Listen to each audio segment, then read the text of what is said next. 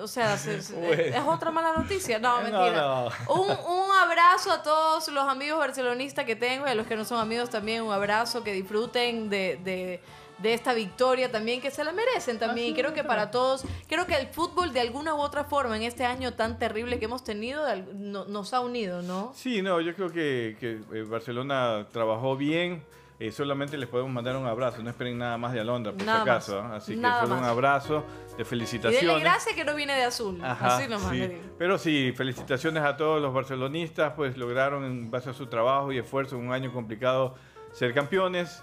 Lo reconocemos. Obviamente, el 2021 para adelante va a ser de Melec, pero este año lo dejamos a Barcelona. Normalmente es así, ¿no? Sí, sí, suele un año así. Barcelona y 3 o 4 de Melec. Vamos a ver qué pasa con el equipo azul. Y la verdad dicen por ahí algunos liguistas, tenemos en nuestra producción a una liguista también que está muy triste, está llorando en este momento, que dice que en realidad no...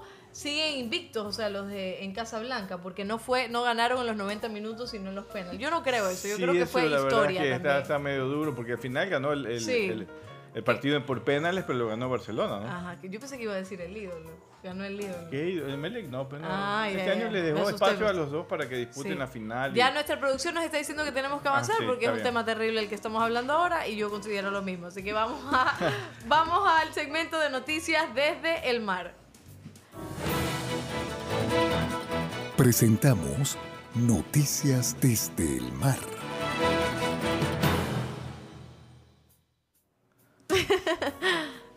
Salga atrás de mí si no quiere que la... Esa fue nuestra albacora vestida de amarillo. Pero estamos bien vestiditas hoy. Ya empecemos. Comencemos con una buena noticia, que es esta de aquí. La Comisión Interamericana del Atún Tropical acordó prorrogar sus cuotas existentes de atunes tropicales en el Pacífico Oriental para el 2021, en una reunión de emergencia el 22 de diciembre.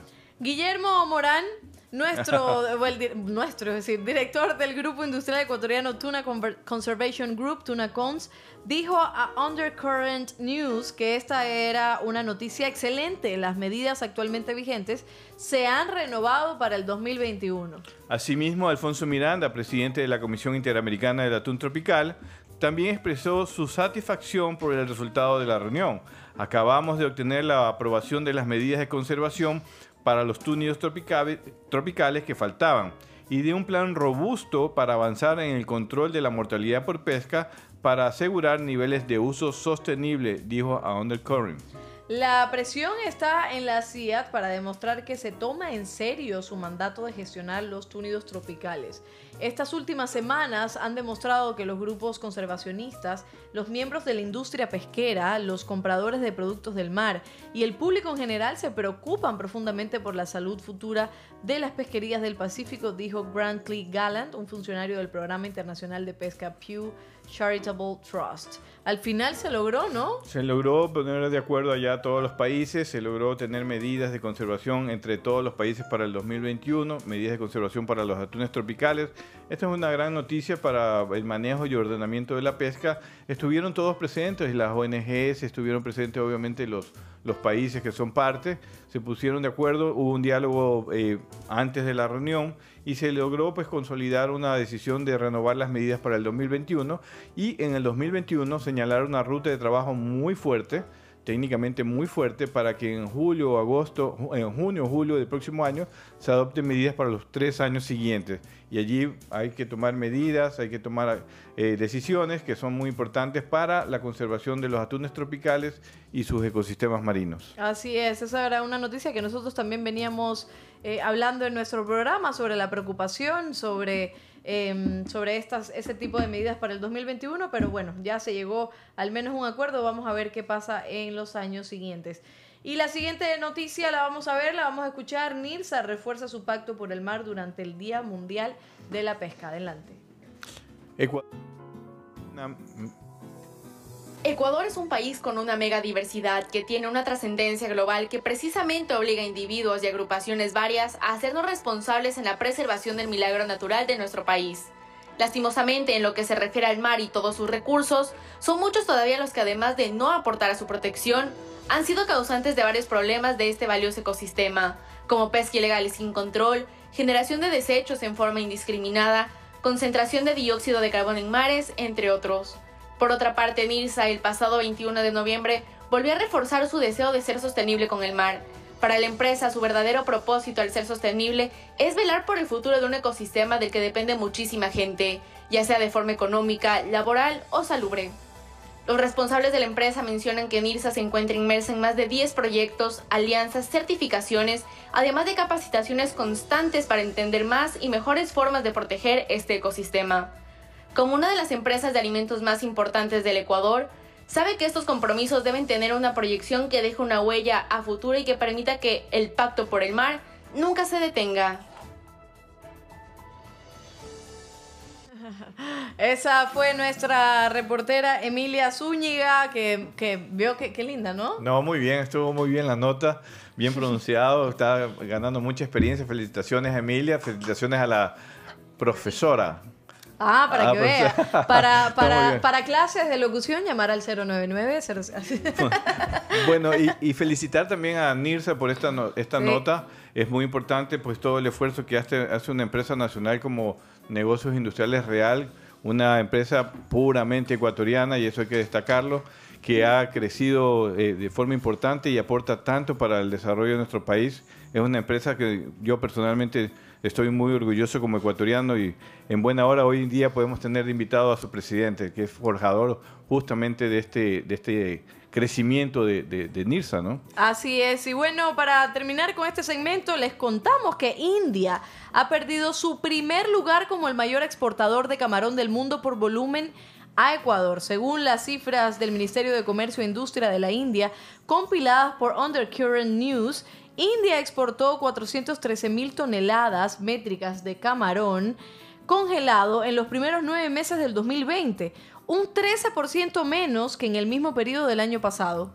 La caída hace que Ecuador supere a India como el mayor exportador del mundo, con el país latinoamericano aumentando sus exportaciones durante el mismo periodo un 6%. En octubre, India exportó camarones por un valor de $459 millones, un 8% menos que en octubre del año pasado, según datos provisionales. En comparación, las exportaciones de Ecuador en octubre fueron las segundas más altas registradas, según la Cámara de Acuacultura de Ecuador.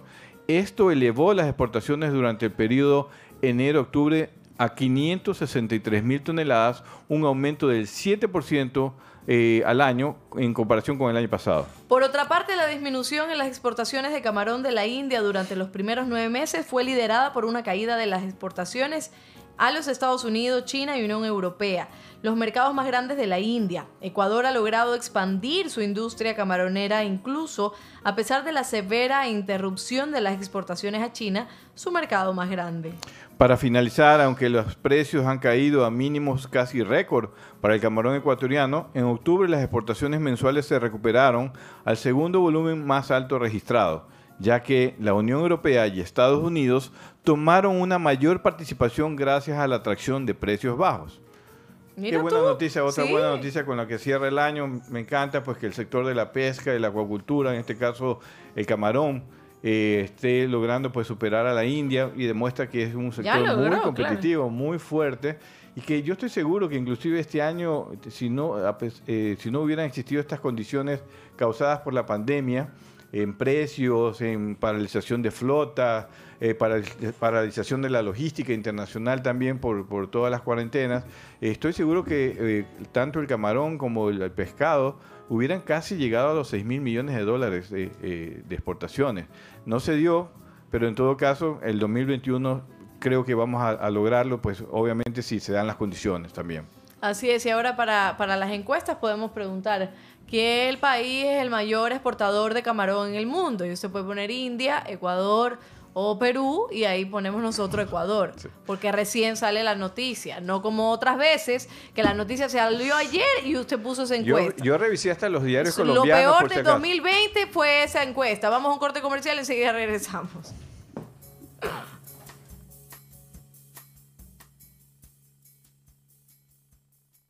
En todo el mundo. En todo el mundo. www.teleradio.com.es. Macho, ¿escuchaste Teleradio Ecuador? Macanudo, ¿viste? Superamos las fronteras de la comunicación. Teleradio.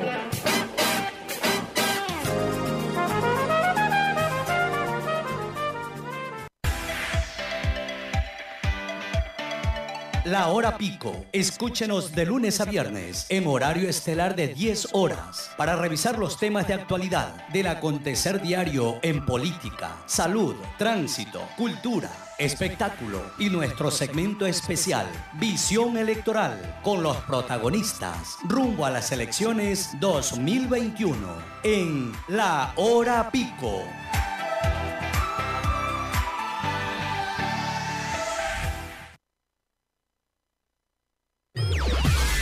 La radio en tu vehículo. Teleradio. Teleradio.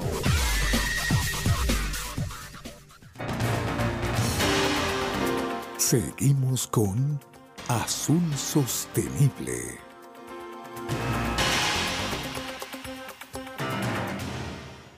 Seguimos en Azul Sostenible, vamos a leer algunos saludos. José García Alarcón dice, gracias por el abrazo, Alondra, saludos a todos, excelente programa.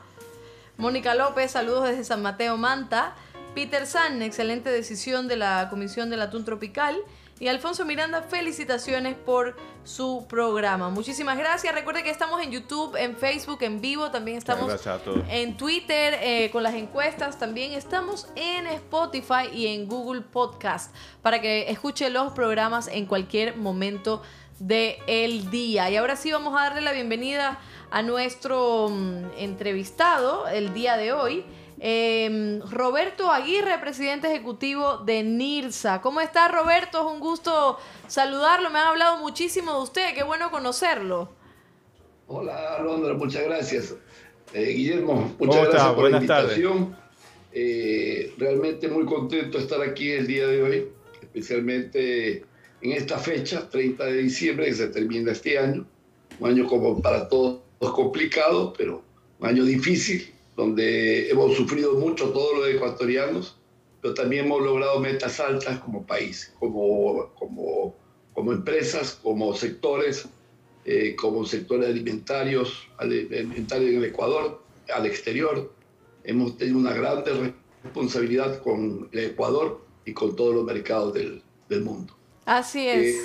Así es.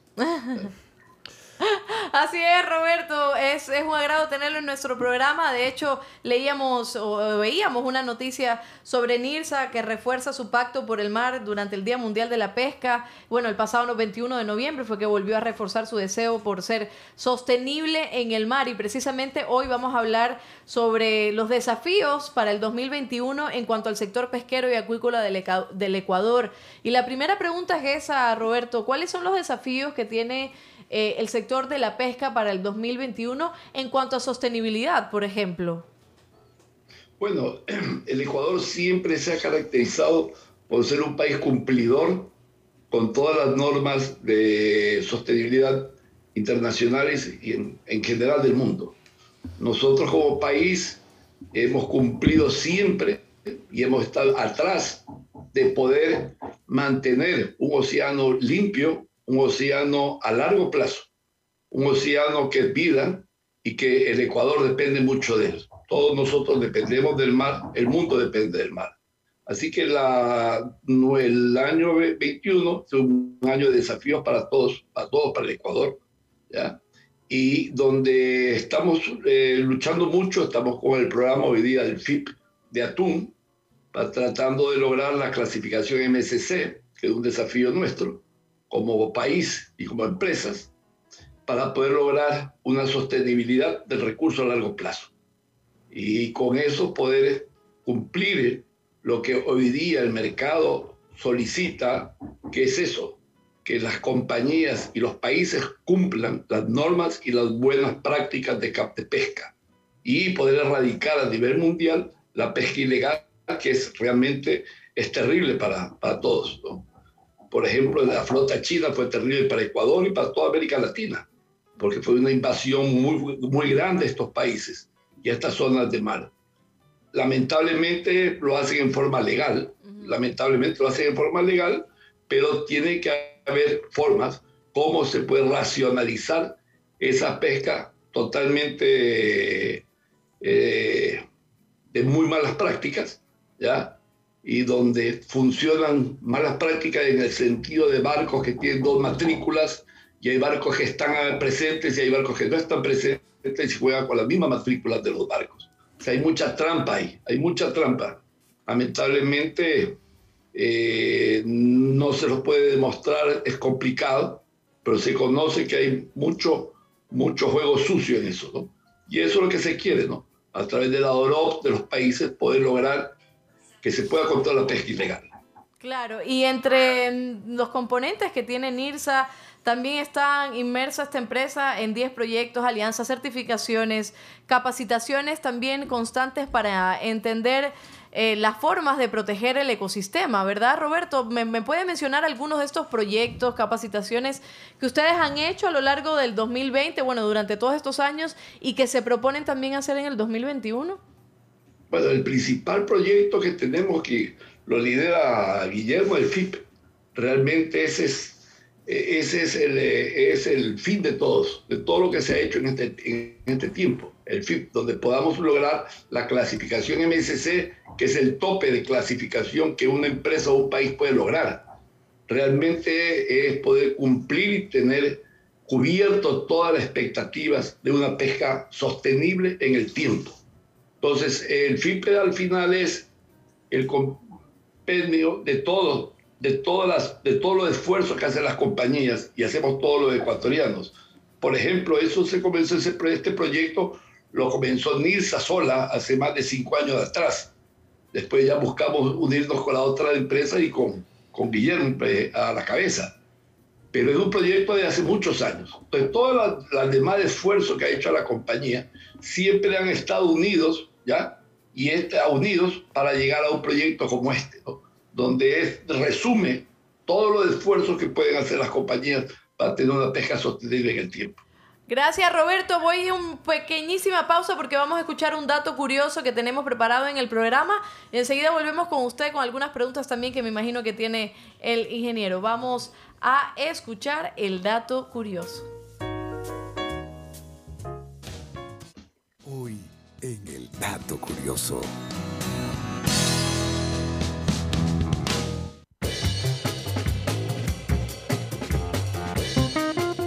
Negocios Industriales Real, o NIRSA por su acrónimo, es parte fundadora del Tuna Conservation Group, Tuna Cons, al igual que Grupo Jadrán, Servigroup, Eurofish y Trimarine. Este es un proyecto de mejora pesquera, o FIP, por sus siglas en inglés. Empezó como paso previo para fortalecer sus actividades sostenibles para apuntar a la ecoetiqueta azul del Marine Stewardship Council MSC, y que ahora está en proceso de ser fundación, ya que se encuentra en la fase final de evaluación para alcanzar esta meta ecoamigable para los océanos y el planeta.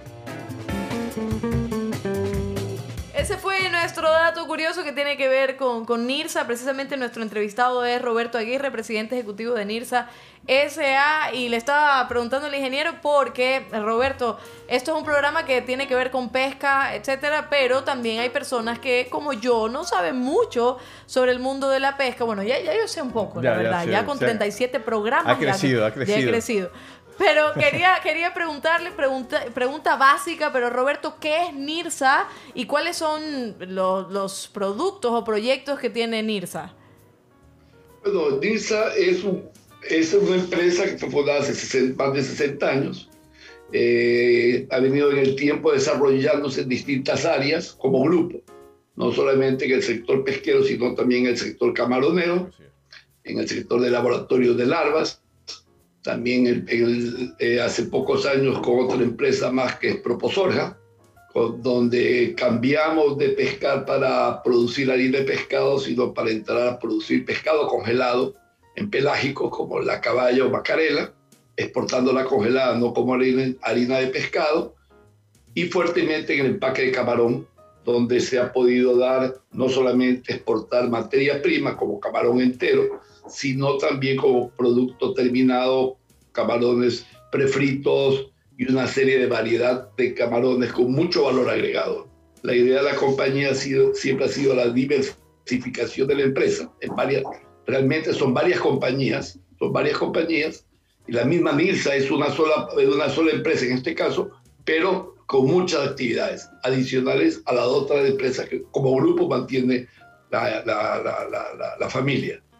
Así que el punto de NIRSA es cómo podemos agregar valores a las cosas. No queremos ser productores de materias primas, sino de productos terminados con alto valor agregado. Y esa es la política de la empresa, y hacia eso va. Y no solamente en el mercado internacional, sino también en el mercado nacional, con nuestra marca Real, que es la primera marca de atún en Ecuador, pero diversificando también los productos en muchísimos productos. Estamos saliendo el día de hoy con una variedad muy grande de productos de mar con un gran valor agregado. Entonces, oiga, Roberto, yo tengo que decirle antes de darle paso al ingeniero que yo soy fan del atún Real, pero fan. Ayer, de hecho, mi cena fue atún Real. Yo no compro otro, entonces llevo 15 años en Ecuador comiendo atún Real.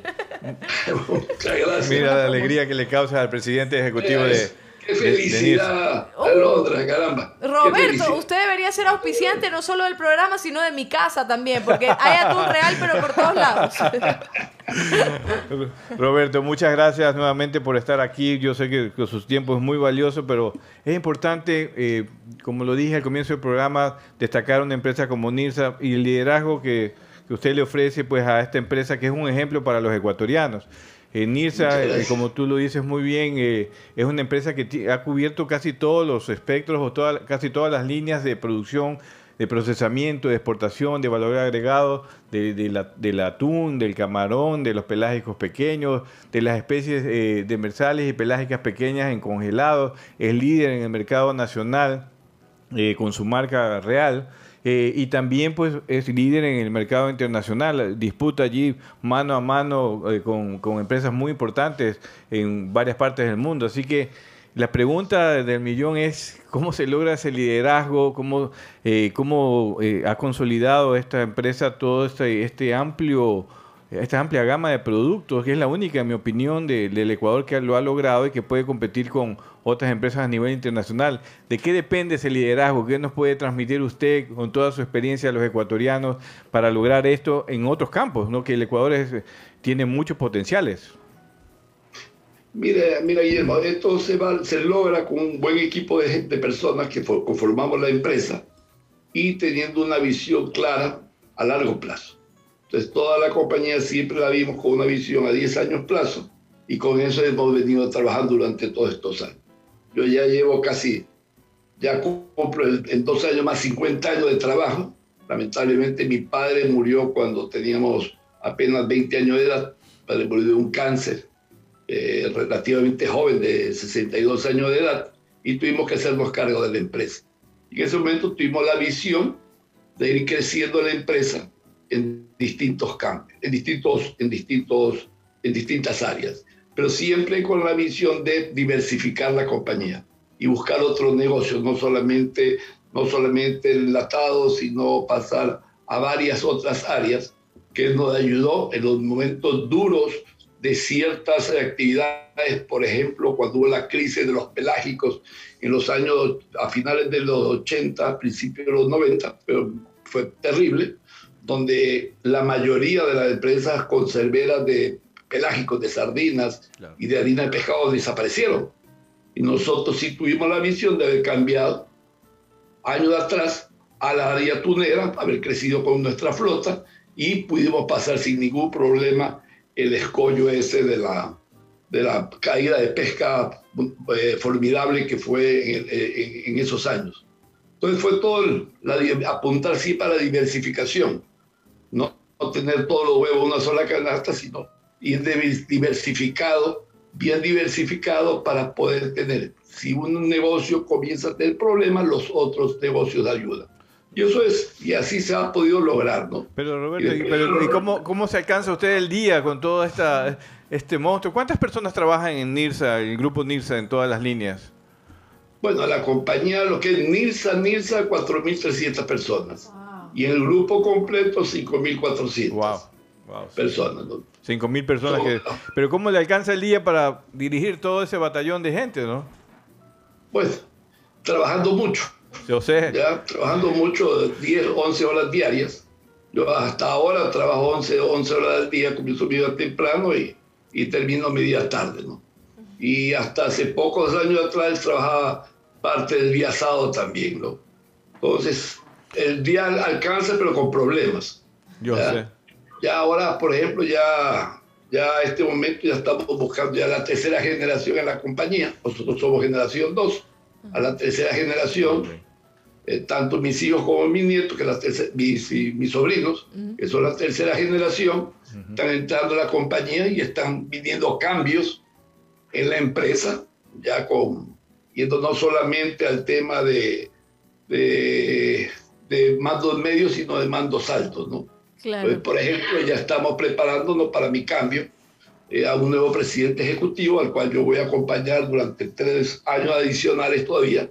Yo no como presidente de la compañía, pero sí como presidente del directorio, acompañando en la labor ejecutiva con él. Y así vienen los cambios, ¿no? Claro.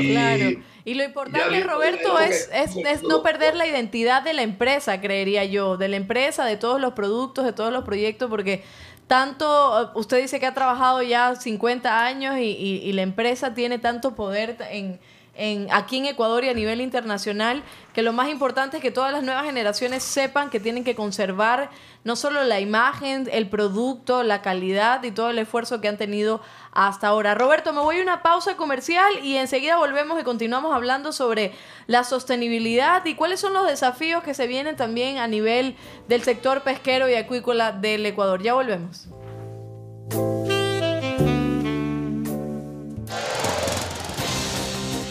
Quédate en sintonía. Ya volvemos con más de Azul Sostenible.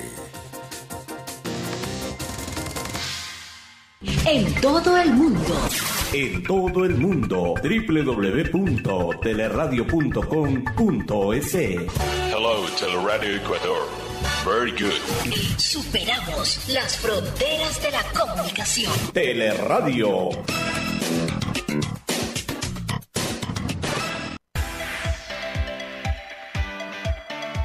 La Hora Pico. Escúchenos de lunes a viernes en horario estelar de 10 horas para revisar los temas de actualidad del acontecer diario en política, salud, tránsito, cultura, espectáculo y nuestro segmento especial Visión Electoral con los protagonistas rumbo a las elecciones 2021 en La Hora Pico.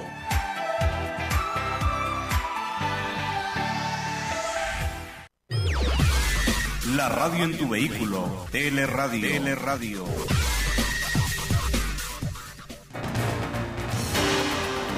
Seguimos con Azul Sostenible. Seguimos en Azul Sostenible. Estamos celebrando ya el último programa del año, programa número 37. Es un placer acompañarlos durante todo. ¿Qué mes empezamos? ¿En junio? ¿Julio? En junio, sí, junio. ¿Junio? Sí, junio. Desde junio estamos con ustedes aquí en Teleradio 1350 y realmente estamos felices de haberlos acompañado. Hemos tocado muchísimos temas, hemos tenido también a grandes invitados, hemos estado acompañándolos en coberturas y es una alegría estar con ustedes. Recuerda que estamos en YouTube, estamos en Facebook, estamos en Instagram, estamos en Spotify, estamos en todas las redes sociales. Próximamente en TikTok tenemos otros saludos. Para, dice Giglia.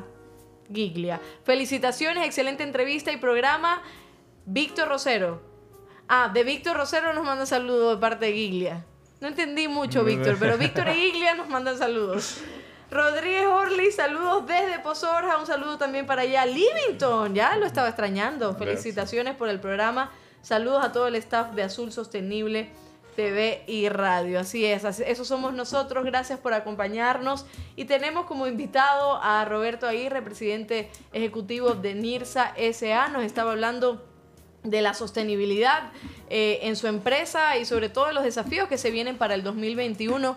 Y algo que siempre hemos hablado en el programa con el ingeniero Roberto es sobre precisamente el tema de la sostenibilidad y cómo a nivel internacional se desarrolla, hay bastante promoción, hay bastantes empresas enfocadas en este tema, en las certificaciones, etcétera. Pero ¿qué pasa a nivel nacional también? ¿La sostenibilidad es solo para nivel internacional o nacional? ¿Cómo se está logrando aquí en Ecuador que las personas comiencen a pensar, no solo quienes trabajan en empresas, sino quienes consumimos también los productos, en sostenibilidad? Bueno, en este tema, la sostenibilidad es para todos, no solamente para es para el mundo, por supuesto para Ecuador, ¿ya? Es decir, nosotros trabajamos y hacemos nuestro proceso de sostenibilidad es para todo el planeta. Porque el océano lo compartimos todos, no es solamente de Ecuador. Pero como Ecuador hemos demostrado que somos empresas que estamos por la sostenibilidad. Y, por ejemplo, hoy día tenemos el desafío de Galápagos en el tema de la reserva marítima, ¿ya? Donde estamos demostrando de que no debe haber una ampliación de la reserva porque nuestros pesqueros en general de la flota ecuatoriana mantienen normas muy fuertes en tema de sostenibilidad del recurso y cómo cuidamos del mar. Así que ese es un desafío fuerte. Estamos en no en una batalla, pero sí en un intercambio de criterios con ciertos sectores, especialmente el sector turístico de Galápagos, y también el sector de ecologistas, ¿ya? Demostrando con estudios y con información real el por qué no debe aumentarse la reserva, ¿no? Porque como país cumplimos las normas de la OROP, estamos clasificándonos MSC y realmente no se justifica una ampliación de una reserva, cuando nosotros somos más bien los que cuidamos las aguas ecuatorianas como flota nacional. Ese es un desafío grande. El otro tema que tenemos también pendiente es el tema de la tarjeta amarilla con Europa, en donde estamos haciendo todos los trámites para que esa tarjeta amarilla sea levantada, debido al cual el país no es por un tema de sostenibilidad de mar, sino por un tema de controles que debía haber hecho las autoridades. Pero realmente son desafíos fuertes, ¿no? Donde claramente como sector y como país demostramos técnicamente y documentadamente lo que hacemos como flota. De acuerdo, Roberto. Yo creo que son temas claves. El tema de la ampliación de la reserva marina es un tema que el 2021, sin lugar a dudas, lo vamos a seguir discutiendo. Yo creo que en buena hora esto nos hace demostrar justamente que el sector pesquero constantemente enfrenta desafíos. Yo creo que el sector de la pesca, ¿quién más usted para decirlo, Roberto? La dinámica pesquera de todas las pesquerías pues es desafiante todos los años. Galápagos es un tema que todos estamos conscientes que hay que cuidarlo, pero creemos con mucha seriedad de que la ampliación de la reserva no requiere justamente no es un justificativo para regular la pesca, porque la pesca tiene sus propias regulaciones internacionales, pero sí nos preocupa lo que pasa dentro de la reserva y allí creemos que debe hacerse un análisis de todos los sectores, no solo de la pesca, del sector turístico, la migración, que ya lo señala la UNESCO, ¿no? Ya lo señalan organismos internacionales. Y el otro tema es lo de la Unión Europea, demostrarle a la Unión Europea que Ecuador y sobre todo el sector es cumplidor de las normas internacionales. Ojalá que también lo hagan con China, como siempre lo hemos conversado y usted lo dijo al comienzo. China está creciendo bárbaramente en el océano de forma desordenada y allí pensamos que los mercados deberían enfocarse justamente a esos países también, independiente que Ecuador tenga que cumplir obviamente las normativas internacionales. Una pregunta, Roberto, a pesar de todos estos desafíos de Galápagos, de la Unión Europea, ¿cómo ve usted el 2021 para la pesca y también para el camarón? Porque usted, NIRSA también es uno de los líderes en el sector exportador camaronero. ¿Cómo ve la posibilidad de crecimiento en el 2021? Aparte de los desafíos que ya hablamos, más la pandemia encima que todavía la tenemos vigente, ¿usted ve oportunidades de crecimiento para este año que viene a estos dos sectores, la pesca y la acuacultura? No. Estos 2 años han sido 2 años complicados porque efectivamente en el sector canal moderno, que vienen a ser el sector de supermercados a nivel mundial, tanto Ecuador como en el resto de Europa, por ejemplo, y en Estados Unidos, ha crecido mucho la demanda. mucho la demanda, pero en cambio en los mercados de las orecas, que son los mercados de consumo industrial, de lata grande o de empaques grandes como pouch, en cambio ha habido una caída de mercado, porque se ha dejado de consumir porque no ha habido turismo, porque la gente no sale a cenar fuera de casa. Entonces todo eso ha traído una recesión en esa parte del mercado. Entonces este año que viene va a ser un año un poco complicado porque lamentablemente con la segunda ola que se ha presentado fuerte de la pandemia, especialmente en Europa, eso hace que ese mercado no vaya a aperturarse todavía como habíamos pensado. Y eso puede traer de que por ese lado no haya aumento de ventas. Pero por suerte va a compensar en algo la fuerte demanda que hay en Canal Moderno. Acá en Ecuador sucedió igual en los meses de abril hasta el mes de julio. El Canal Moderno tuvo unas ventas espectaculares, pero en cambio lo que era el canal tradicional, que es todo lo que es el canal de mayoristas, tuvo un descenso debido a que muchas tiendas cerraron por la pandemia, ¿no? Claro. Igual pasa en Europa y igual pasa en otros mercados, ¿no? Donde el consumidor no sale, no hay oficinas, hay mucha gente que importa atún en pouch para hacer pizza, para hacer sándwiches, para oficinas especialmente, y las oficinas todo se trajo a distancia, ¿no? Claro. Entonces, para acabarnos, yo creo que también, a pesar de la pandemia, fue un año bastante bueno para Camarón, y yo creo que en China, por lo menos en China, esperemos cómo va el año nuevo chino, que es ahora en febrero. Si el año chino, si las fiestas, que son 10 días, y es la única fiesta del año en que nadie en China trabaja, y es el gran consumo, si se mueve el mercado como debería moverse, ya yo creo que el año va a cambiar para el caso de China. China va a no regresar quizás a los volúmenes espectaculares anteriores o de precios mejores, pero sí en volúmenes podría mantenerse en algo interesante. Perfecto, ojalá así sea, Roberto. Vamos al segundo dato curioso del programa y enseguida volvemos con usted. Hoy en el dato curioso.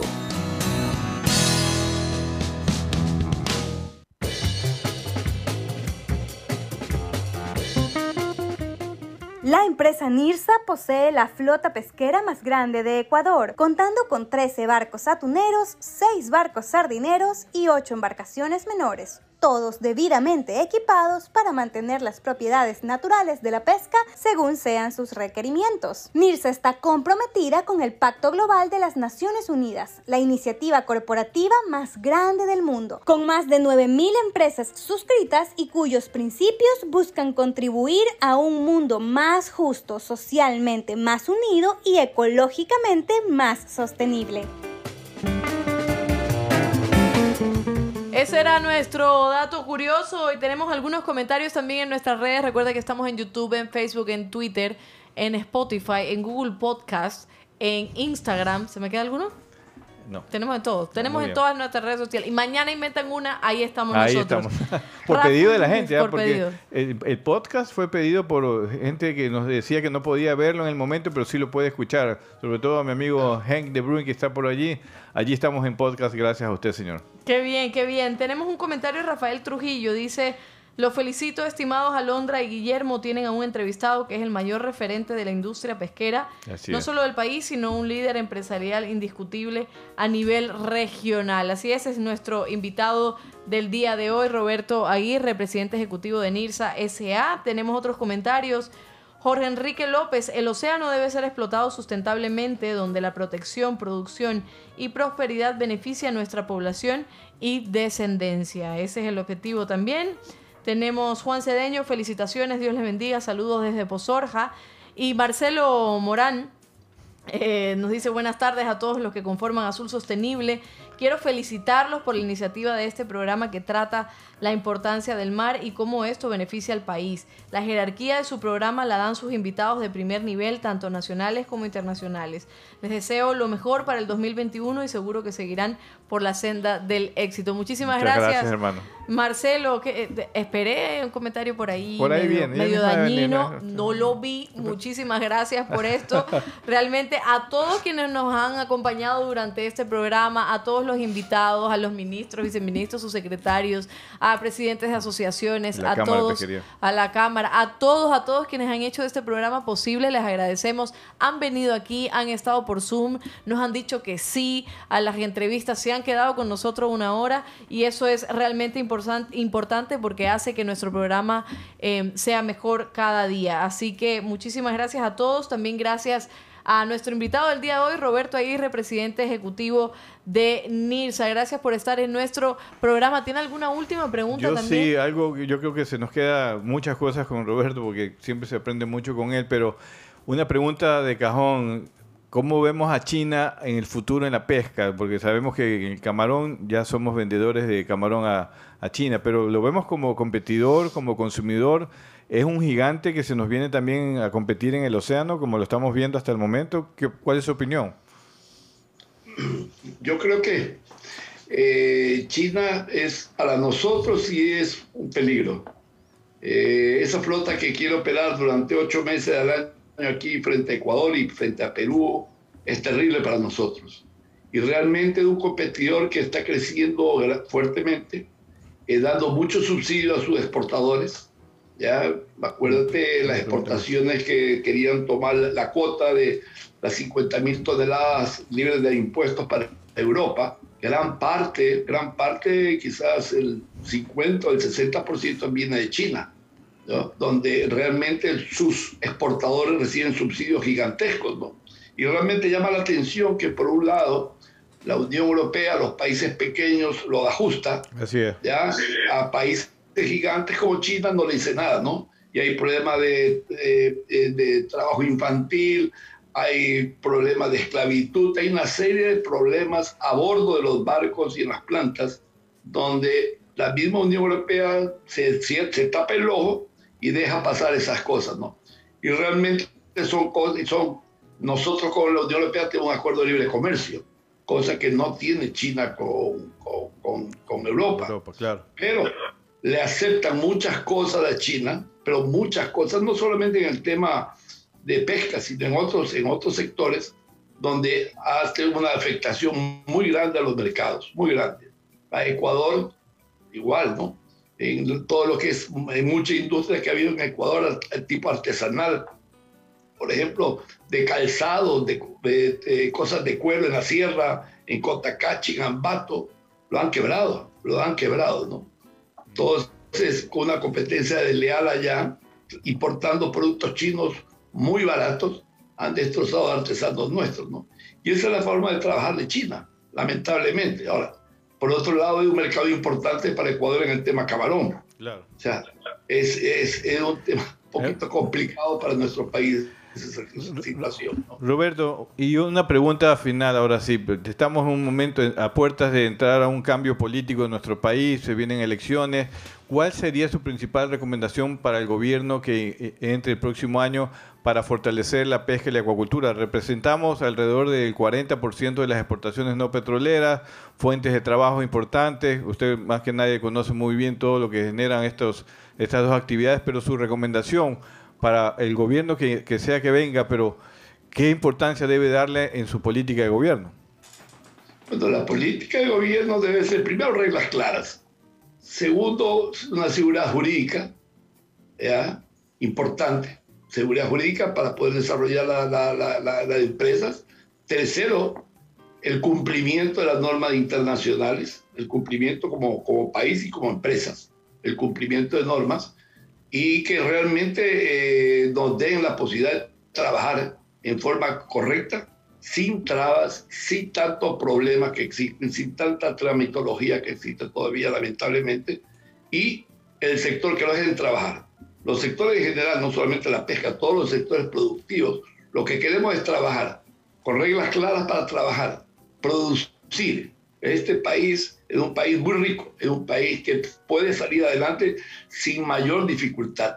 Lo único es que se deje trabajar, que no se cree más burocracia, ya que lo único que trae burocracia es más gasto al país, ¿ya? Y más justificación para establecer controles que no sirven para nada para las empresas. Y lo que trae como consecuencia es entorpecer la función industrial o comercial del país. Entonces eso es lo que se pide. Claro. Nada más que olvidarnos del tema político, sea quien gane la próxima elección, y vea el país como país. Así es. No es una forma sesgada o equivocada. Y es el mensaje de todos los ecuatorianos como usted, Roberto, de todos los que escuchamos en la calle. Sea quien sea que venga, que nos dejen trabajar tranquilo, que nos dejen producir, que nos dejen generar más empleos o mejores servicios profesionales o lo que estemos cada uno de nosotros, pero que nos dejen trabajar y fortalezcan el ambiente de negocios y desarrollo del país. Son palabras muy acertadas también de Roberto Aguirre, presidente ejecutivo de NIRSA. Exactamente eso. Creo que yo también, desde un punto de vista desde afuera, puedo decir que eso es lo que necesitamos, trabajar. El tema de la burocracia es tan pesado y creo que, como siempre he dicho en el programa, muchas propuestas se quedan en el papel y no hacen. No solo dejar trabajar al sector de producción, sino que los legisladores y también el presidente y todos quienes estarán a su cargo que trabajen también. Eso es lo importante, que no se escriba nada más, sino que se ejecute. Gracias, Roberto. Feliz año. Ya sabe, si no fuera porque mi familia somos cubanos y comemos chancho, yo en fin de año comí atún real, de verdad le digo. Así que bueno, te voy a decir que mi esposa es cubana. ¡Ah, qué chévere! Tú la conoces, es Beatriz del Como. Beatriz, claro, qué bueno. Claro. Felicidades a toda la familia. Ya invitado, ya me hago allá de su casa para comer arroz, frijoles y atún, que sí pega bien. Además es excelente cocinero, Roberto. Es como yo, somos excelentes cocineros. Usted no me hable, Guillermo. Usted ya no le voy a contar la cena de Navidad. Así es. No ponen a cocinar fuerte. Gracias, Roberto, y bienvenido siempre al programa. Un abrazo, muchas gracias por la entrevista. Feliz año. No se vayan los que están conectados con nosotros. Alex Pazmiño dice: felicitaciones, Guillermo Alondra, interesante conversatorio con tan distinguido invitado. Es evidente la importancia del sector pesquero para el desarrollo del país. Los desafíos que tiene el Estado en la gestión del mar pasa por un entendimiento integral de la problemática y el desarrollo de un modelo de gestión moderno que permite integrar la empresa privada, actores del Estado y los beneficiarios, que son los pescadores y la población en general. Alex Pazmiño, totalmente de acuerdo con usted. Alex. Mónica López, que también nos debe sus croquetas y sus hamburguesas. Mónica López, ¿verdad? Sí. Mónica, sí, claro. Felicitaciones a Alondra y Guillermo, un excelente invitado. Felicitaciones a Roberto Aguirre también. Carl. Un saludo para don Roberto Aguirre, también empresario agrícola, de parte de Julio Castro. Voy a pasar el de Guillermo Morán. Saludos, Guillermo, excelente expositor. Bernardo Moscoso, feliz año. Alondra, Guillermo, nuevos éxitos en el 2021. Igual, Marjorie Ortega, buenas tardes, excelente programa. Saludos al ingeniero Guillermo. Alondra, felicitaciones para el 2021. Gracias, mi querida Marjorie. Isa Cañas, por más empleo en este 2021, dando prioridad a la sostenibilidad, más oportunidad para los jóvenes.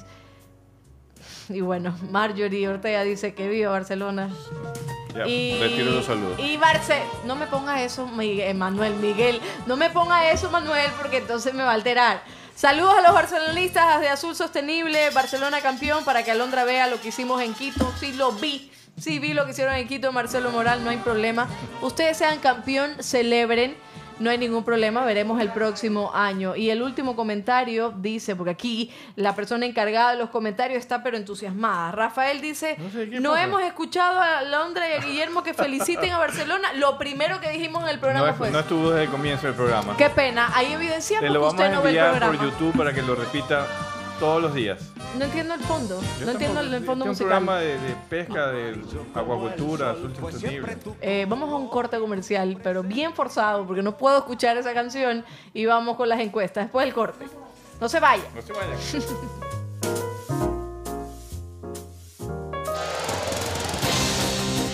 Quédate en sintonía. Ya volvemos con más de Azul Sostenible.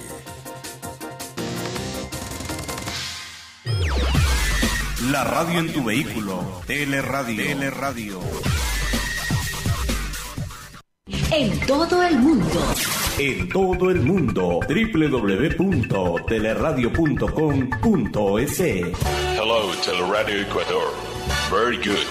Superamos las fronteras de la comunicación. Teleradio.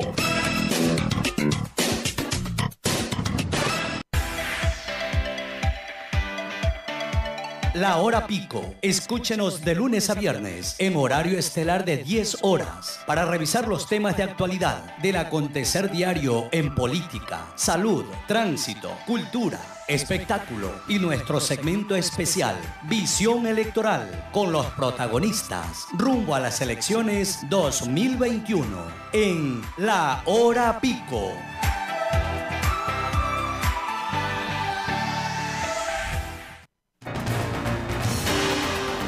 Seguimos con Azul Sostenible.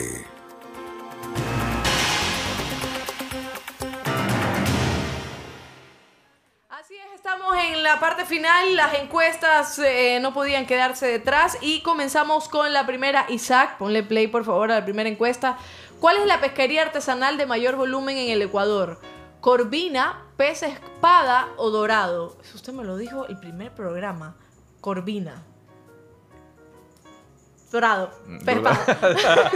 Es dorado, es la pesquería más amplia que tiene el sector artesanal, la de mayor volumen, la de mayor importancia desde el punto de vista del volumen. Todas las pesquerías artesanales son importantes, pero en el caso para que la gente conozca, la de mayor dimensión, la de mayor flota y de mayor esfuerzo es la pesquería de dorado. ¿Y la corvina viene después? No, de ahí vendría el pez espada y de allí la corvina. ¿En serio? Sí, lo que pasa es que la corvina... el dorado era como que muy exclusivo. No, la corvina es más exclusiva, es más cara inclusive que el dorado.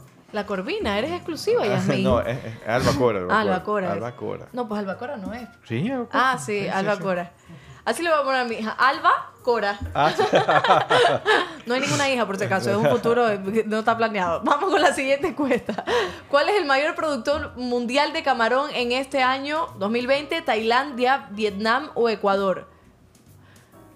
A ver. No, esto es exportador. No ¿exportador también? ¿También? Ecuador. Ecuador, sí. Bueno, es importante destacar y felicitar al sector camaronero por este éxito, este logro, un año muy complejo y estoy seguro que es un sector que va a seguir creciendo. Así que mis felicitaciones en este 2020. Y la siguiente encuesta es... ¿En qué año se creó la Cámara Nacional de Pesquería? ¿1975, 1984... o 2004, en 1975. Sí, muy bien, bien. Muy bien.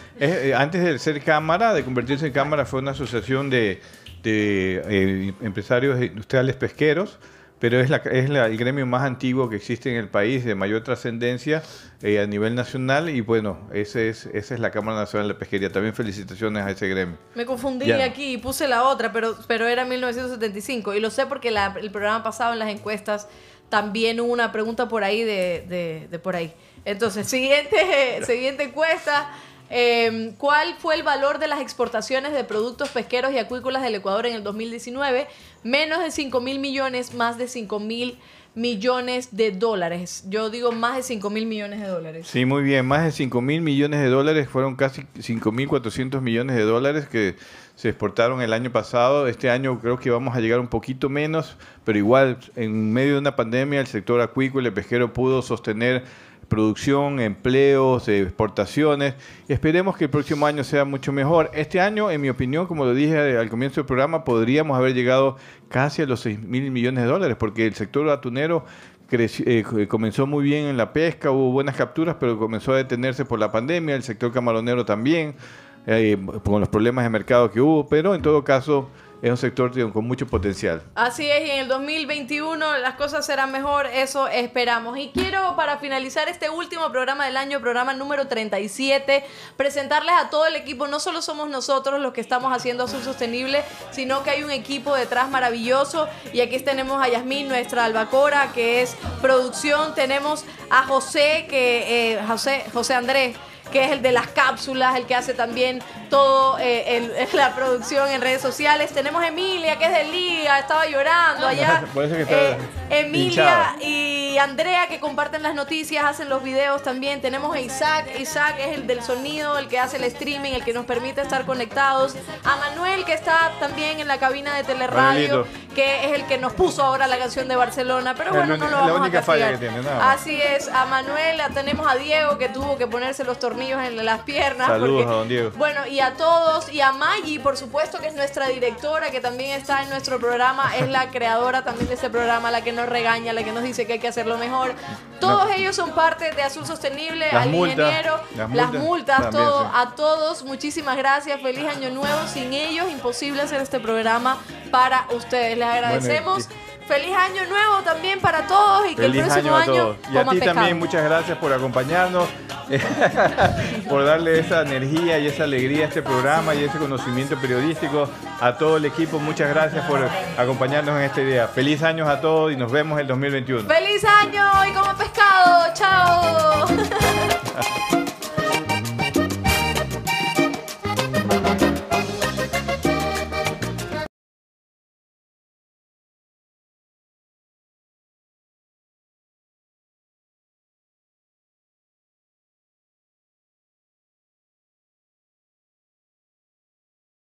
Esperamos que te haya gustado. Encuéntranos en Facebook, Instagram o Twitter y cuéntanos qué te pareció. Hasta la próxima.